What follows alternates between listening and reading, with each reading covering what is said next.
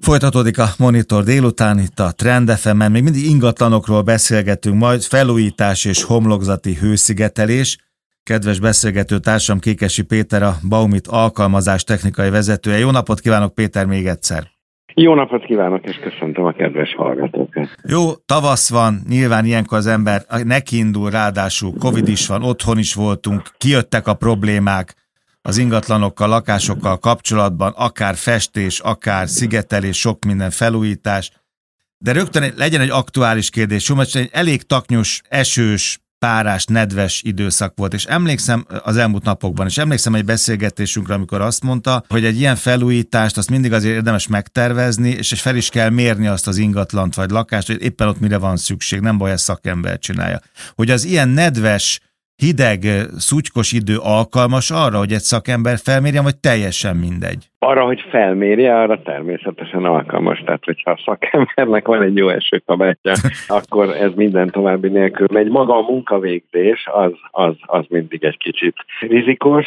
Nagyon sok olyan, tényleg csak röviden, nagyon sok olyan anyag létezik, ezek jellemzően ezek a portermékek, de ugye ez habarcs, ez vakolat, ez ragasztó, egy csomó felújítási munkához, főként kültérben, ahol vannak bizonyos időjárási normák, amiket be kell tartani. Tehát a nagyon párás idő, mondjuk 5 foknál hidegebb idő, illetve, hát az most nem annyira aktuális, de mondjuk a 30-nál tartósan melegebb idő, az nem igazán alkalmas arra, hogy ilyen érdekű munkákat végezzünk. Tehát mondjuk homlokzati vakolást, hmm. vagy, vagy hőszigetelő lapok ragasztását, de felmérni nyugodtan lehet ilyen idővel. Tudtam, hogy nevetni fog a kérdésen, csak azért arra gondoltam, hogy a hőhidakat mérni, meg a nedvességfoltokat, a penészfoltokat, ilyenkor tetten érni, vagy mondjuk 30 fokban, de még egyszer értem, akkor a szakembernek teljesen mindegy, körbejár, mér, hőmérsékletet mér, nem tudom mi, milyen Igen. lehetőség van, a, és ez kiderül. Annyi még csak, hogy a hőhidakkal kapcsolatban az viszont egy fontos dolog, nyilván ha az ember utána gondol jó szájésszel,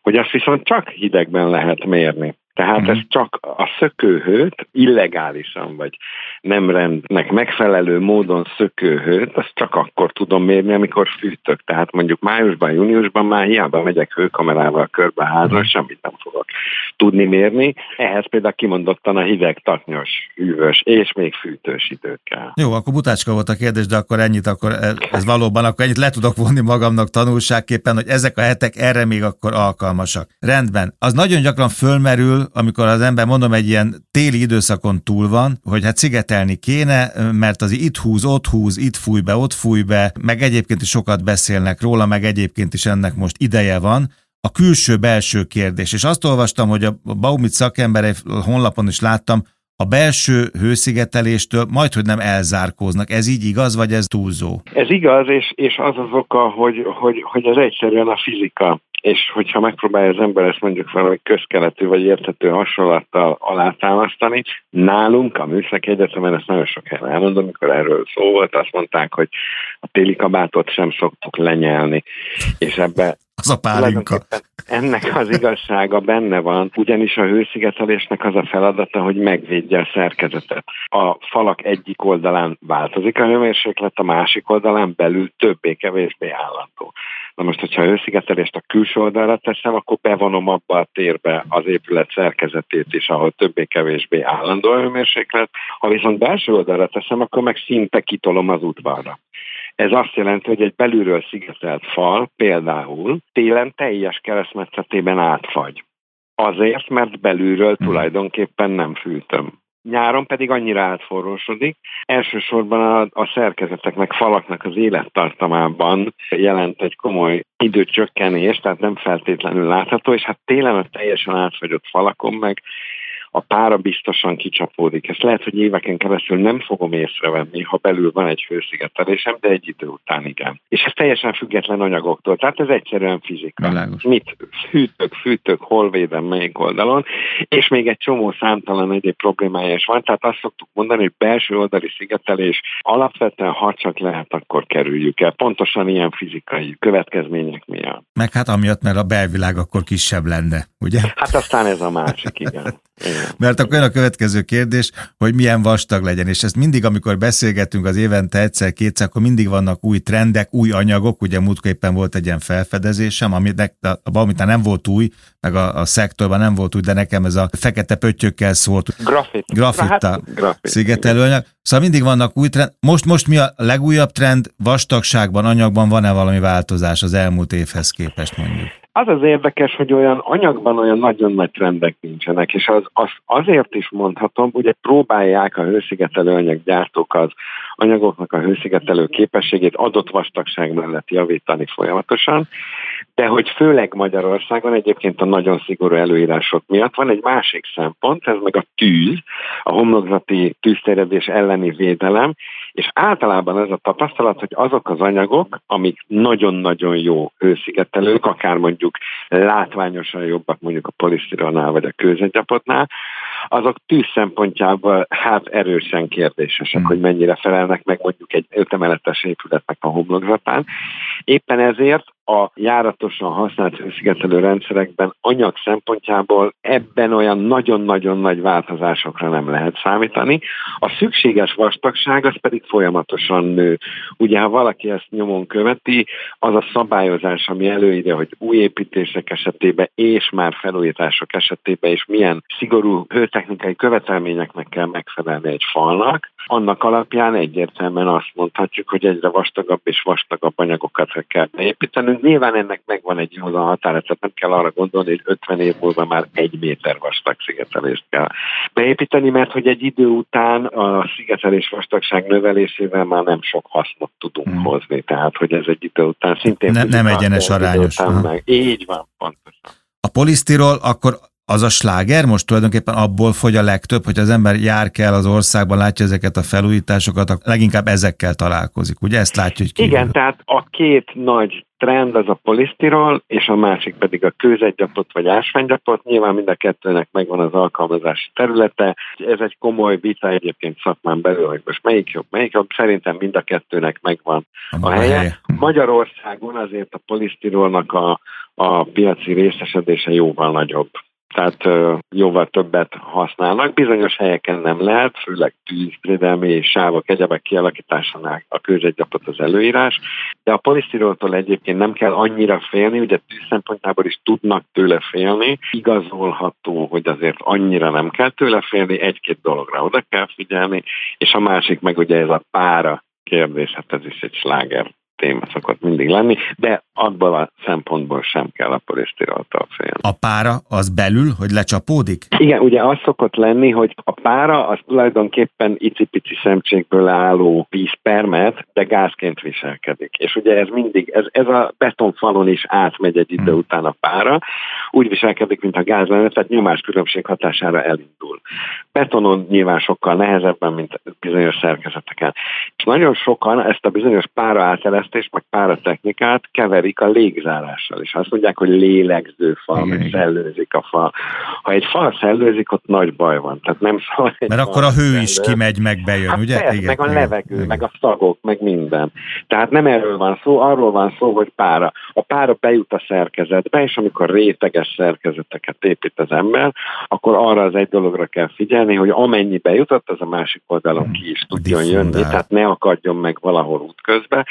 Ennek különféle szabályai vannak, erre érdemes odafigyelni, és azt hiszik sokan, hogy ha polisztirollal szigetelik a házukat, az olyan, mintha nylon zacskót húztak volna a fejükre, azért ez számításokkal is, meg hát egyszerűen a, a nem tudom én évi, nem tudom én hány millió négyzetméter referencia is igaz, hogy egyáltalán nincs erről szó. Itt egy picit ilyen fogalom tévesztés is van, még egyszer mondom, a pára, illetve a légzárással kapcsolatban, ez két teljesen külön dolog. Jó, meg az, hogy ez lélegezzen a fal, meg még a Igen. vályog is eszemét, ez olyan trendi dolog egyébként, és akkor erre mondják azt a szakemberek, hogy lélegezzen a nyilászárókkal, ugye, meg szellőztetéssel, meg sok minden mással van erre lehetőség, ugye?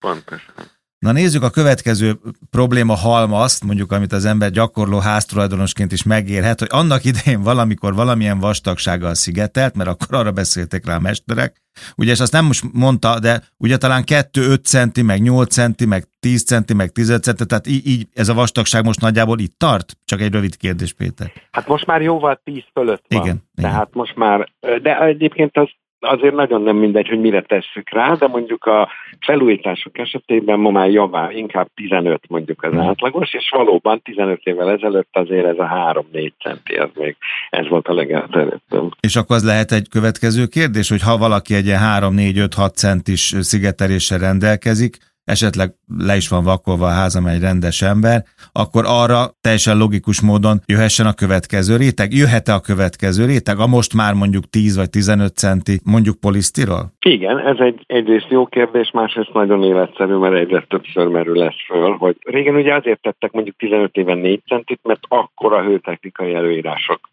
ezt írták elő, az akkori, mit tudom én, gázárak alapján ez akkor még, még megnyugtatónak is tűnt, az ott egy csomó minden változott. Megoldható minden további nélkül. Van egy nagyon lényeges határ, ez pedig mondjuk a családi házas kategória, meg a társasház között, ugyanis országos tűzvédelmi szabályzat, homlokzati tűzteredésre oda kell figyelni, és olyan szempontból egy picit hát rizikós ez a megoldás, hogyha erre a meglévő hőszigetelésre teszek föl egy újat, akkor az mondjuk ilyen homlokzati tűzbiztonság szempontjából hogy fog viselkedni, meg lehet oldani, tehát vannak erre minősített, ellenőrzött és bemért rendszerek, de ott van egy-két olyan apróság, amire oda kell figyelni. Tehát például a kávákat ki kell cserélni kőzetgyapotra a teljes vastagságban, de megoldható. Minden további nélkül gyakorlatilag azért nyilván józan észre mérlegelni kell, hogy milyen állapotú az a szigetelés, amire ráteszem a következőt, mert hogyha nagyon-nagyon hát nem a legjobb minőségű. Kérdés, hogy érdemes ezt konzerválni, ezt az állapotot még mondjuk 20-25, nem tudom én hány évre, ráadásul, hogy eltakarom, beépítem. De az esetek túlnyomó részében ez minden további nélkül megoldható. Feszültségmentesíteni is szokták még egyébként a meglévő szigetelést, ugye abban van egy ilyen erősítő réteg, amit üvegszövetnek neveznek, és akkor, amikor az új hőszigetelést erre ráteszik, ugye az egész rendszert úgy, ahogy van teljes vastagságában, mechanikailag is ilyen übelekkel rögzítik, és ez fölösleges feszültségeket mm. okozna a meglévő hőszigetelés erősítésébe, és azt ilyen 3x3-as rasterbe általában beszokták vágni flexel. Tehát, hogy akkor annak ott már ilyen funkciója nincs, helyén maradhat, de legalább nem okoz plusz feszültségeket. De különben, ha erre a két dologra odafigyelünk, akkor minden további nélkül ez megoldható. Akkor ehhez kapcsolatban két rövid kérdés. Az egyik az, hogy azt mondja Péter, hogy, hogy ellenőrizzük azt, hogy milyen az a szigetelés. Oké, okay, hogy, hogy egerek, harkályok, sok minden más, de hát azért kívülről, ha vakolat is van, hogy tudom én azt ellenőrizni mondjuk félig meddig laikusként? Tehát mitől jó és mikor rossz már, amikor sok rajta a luk? Tulajdonképpen igen. Tehát, hogyha ha vakolat van rajta mindenhol, és nem tudom ellenőrizni, az 99%-ig jó. Tehát, ha tudom ellenőrizni, magyarul vannak rajta lukak, le van mhm. szakadva róla egy-két rész, akkor, vagy, vagy, vagy érzem mondjuk kopogásra, nyomásra, hogy ott, ott, ott valami hiányzik, mert pontosan. Uh-huh. De ha ránézés azt mondom, hogy hát nem tudom ellenőrizni, mert úgy tűnik mindenhol jó, akkor ez nagy uh-huh. valószínűséggel tényleg az is. A másik a tűzvédelem, azt kétszer említette. Én meg annyien felújítást látok tényleg nagy panelházakon, kis, mindenki rakja föl, van, aki mesterrel, valaki anélkül majd arról is mondjon két mondatot, hogy mikor kell ehhez tervező, meg mikor kell mester, szakember. De igazából ez a, ez a tűzvédelem, ez ennyire fontos, betartjuk mi ezt Magyarországon, mert mindig a magyar szabályokat említi, hogy ezek azért elég szigorúak, rigorózusak. Nem érdemes ész nélkül csinálni ezeket a dolgokat, mert a hatóság azért erre figyelhet? Igen, ugye az a baj, magyar, tehát ez azért merül föl, mert a szakmában az egyik legszomorúbb tapasztalat az, hogy itt ugye szigorúbbak a magyar tűzvédelmi előírások, mint az uniósok. Ugye ez mindig megmaradt nemzeti hatáskörben hmm. egy bizonyos szinten túl, hogy milyenek az előírások. Egyébként nem baj, hogy szigorúbbak, de sajnos ez a tapasztalat, hogy a kivitelezőknek általában fogalmuk sincs arról, hogy mi az, amit kell, és mi az, amit lehet. Itt általában nem kell nagy dolgokra gondolni, tehát amit azért ma már egyre több helyen lehet látni, hogy ezeket a kőzetgyapotból készített biztonsági sávokat akár a nyílások fölött, akár emeletek között, ha ezeket elhelyezik, akkor ez vizsgálattal igazoltan semmiféle problémát nem jelent még egy tízemeletes panelház esetében sem, meg hogy a csomóponti kialakítások hogy történnek. Csak tudni kell azt, hogy, hogy mi az, ami a jó megoldás ilyen szempontból, és hogyha úgy csinálják meg, akkor még egy nagyobb homlokzati tűz esetén sem jelent semmi kockázatot, ellenkező esetben viszont elképzelhető. Ez mint egy tűzvédelmi ajtó egy szállodában? Arról van szó, hogyha mondjuk egyik lakásban tűz van, és ugye hmm. kicsapnak a lángok az ablakon, akkor ezek a kicsapó lángok milyen kockázatot jelentenek az egész homlokzatra, akár mondjuk három emeletet följebb lévő emberre, olyan szempontból, hogy elindul a homlokzaton fölfelé a tűz. Ez könnyen kivéthető, tehát például egy polisztirol szigetelés esetében is, hogyha körbe van szépen burkolva maga a polisztirol tábla minden oldalról, akkor megvédhető, tehát hogy ez, ez, ezek a problémák, ezek megoldhatók, kizárhatók, csak oda kell figyelni, és tudni kell az, hogy a vizsgálatok mit írnak elő, hogy ezt hogyan és hogy mi módon kell megcsinálni. Tehát ez csak ezért szokott olyan gyakran szóba kerülni. Menjünk rá a szaki kérdésre még egy rövid időre, jó Péter, mert emlékszem, erről eszmét cseréltünk már, hogy a szakinak azért egyszerűbb, ha vékonyabb, neki, az a, neki tök mindegy, az a talán kevesebb gondja, nyűgje, barava, kevesebb fuvarból lehet elhozni a telepről. Mikor kell azt mondani a tulajdonosnak, hogy szerinte ez kevés vastagság? Egyébként az, hogy most milyen vastag legyen a szigetelés, ez, ez mondjuk egyszerű döntés kérdése, mert hogyha 15 centi vastag lapokat vásárol valaki, akkor az, az úgyis 15 centi vastag lesz. Ez a bizonyos vastagság nagyon sok más mindenre, tehát pont arra a rétegre, ami például védi a szigetelést, akár tűz szempontjából, akár mechanikai szempontból, az a bizonyos ragasztó. Ezt a ragasztót fölkenik, ez olyan állagú, mint a, mint a csemperagasztók is, tehát kenhető gletvassal, beleágyazzák az üvegszövetet. Na ott van az, hogy legalább 3 mm vastagnak kell lenni ahhoz, hogy jól működjön, és ott kell arra odafigyelni, hogy ne akarjon valaki csak 2 mm vagy másfél mm vastagot felhúzni, mondta, hogy akkor a fele anyag az, az, az megmarad, vagy azzal akkor spórolni tudok. Tehát vannak olyan, vagy mondjuk a dübelek, ugye a mechanikai rögzítése, hogy az a négyzetméterenként 6 vagy 8, ami az előírás, az legyen meg, azon is lehet valamennyit spórolni, de azért érdemes odafigyelni, hogy ezen ne akarjon senki spórolni. Mikor szakember és mikor nem? Mikor tervező és mikor nem? Hol a határ?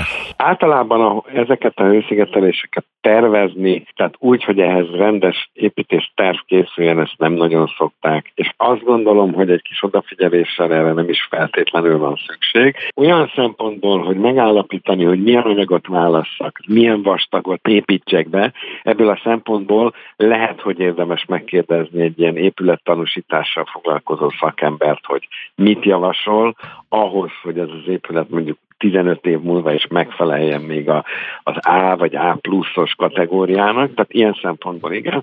Kivitelező szempontjából meg ugye az szokott lenni a probléma, hogy nagyon sokan ma már egyébként nem csak ezen a területen megnéznek 10 YouTube videót, oktató videót, és azt gondolják, hogy hát ezt én is meg tudom csinálni.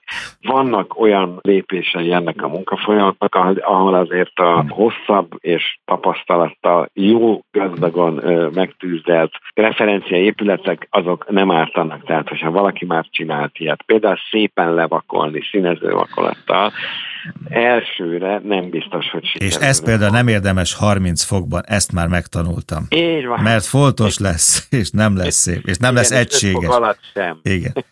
Igen. Péter, a Baumit alkalmazás technikai vezetője. Hasonlóakat kérdeznek, akár interneten, akár személyesen, vagy ott az üzletekben a vásárlók? És mondjuk megkérdezik azt, hogy hagyhatom-e így, mert most kifogytam a pénzből, én már nem tennék rá semmit, hagynám így a szigetelést, ahogy van. Tehát ilyen kérdések jönnek, és akkor megkapják hozzá azt a, azt a szervízt az áruházakban? Igen, hogy nagyjából igen. mi alkalmas, és mi a használatos? Érdekes, megfigyelhető egyébként, hogy természetesen rengeteg, tehát a vevőszolgálathoz is rengeteg lakossági kérdés, ehhez hasonló kérdés érkezik, de nagyon érdekes, hogy nagyon sokan vannak, akik mondjuk nagyobb beruházást terveznek, és tényleg nagyon alaposan utána néznek mindennek, és tényleg nagyon jókat kérdeznek. Tehát, hogy nem csak olyan, hogy most melyik színű vödröt kell vásárolni, hanem hogy, hogy tényleg komolyan átgondolva az egészet. Tehát sokszor az elszánt és felkészült építető a legjobb gazda. Jobb, mint egy jó műszaki ellenőr, mert ő aztán akkor ott összevont szemöldökkel jár, és mindenre odafigyel. Tehát egész komoly szakmai kérdések is tudnak lakossági vonalról is érkezni,